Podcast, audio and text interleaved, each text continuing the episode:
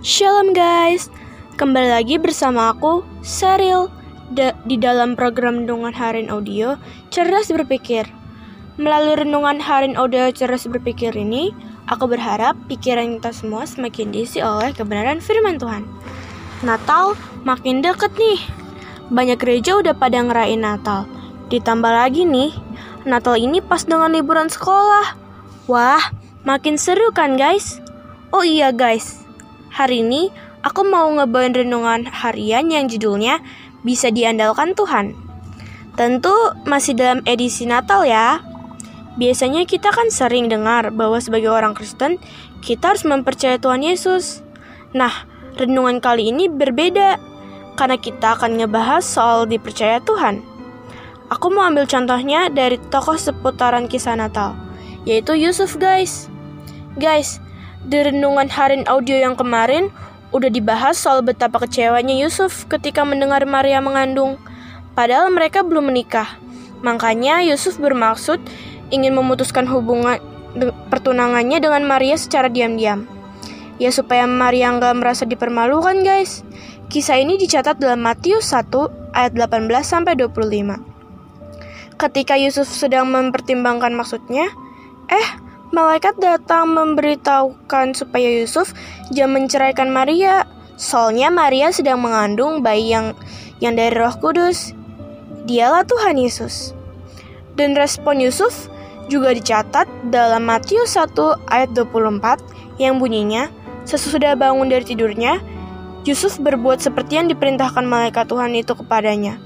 Ia mengambil Maria sebagai istrinya. Guys, Yusuf menuruti perintah Tuhan yang disampaikan melalui malaikatnya. Sebenarnya keputusan untuk menaati perintah Tuhan yang Yusuf ambil bukan tanpa risiko guys. Tentu teman-teman masih ingat kan soal risiko yang dihadapi Maria di lingkungan masyarakat karena dia telah mengandung padahal belum menikah?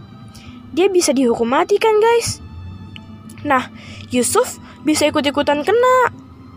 Risiko yang dihadapi Yusuf karena menuruti firman Tuhan itu besar. Setelah Tuhan Yesus lahir, Yusuf ternyata menghadapi tangan-tangan lain.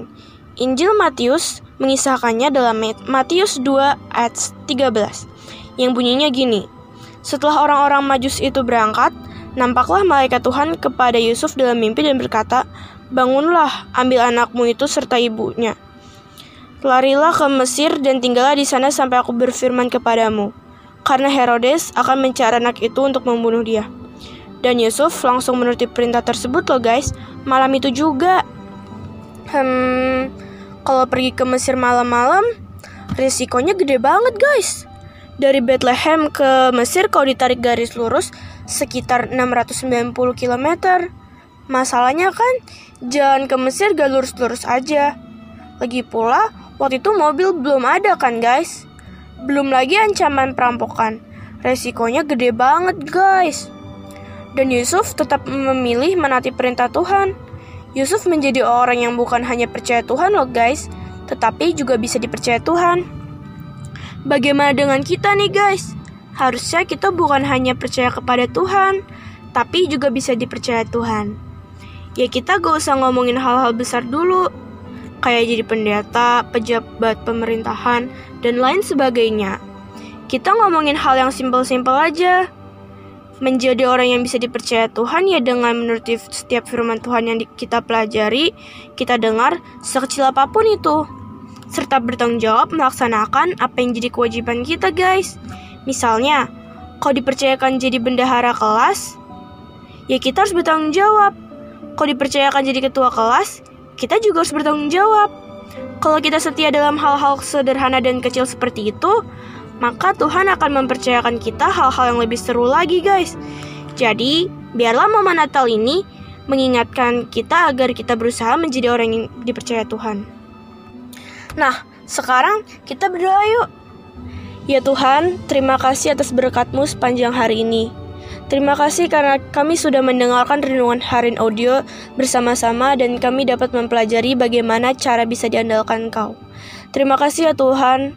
Kami sudah berdoa dan mengucap syukur. Haleluya. Amin. Segitu dulu aja guys renungannya. Tetap sehat, tetap semangat, tetap jadi berkat. Selamat menyambut Natal. Tuhan Yesus memberkati. Dadah.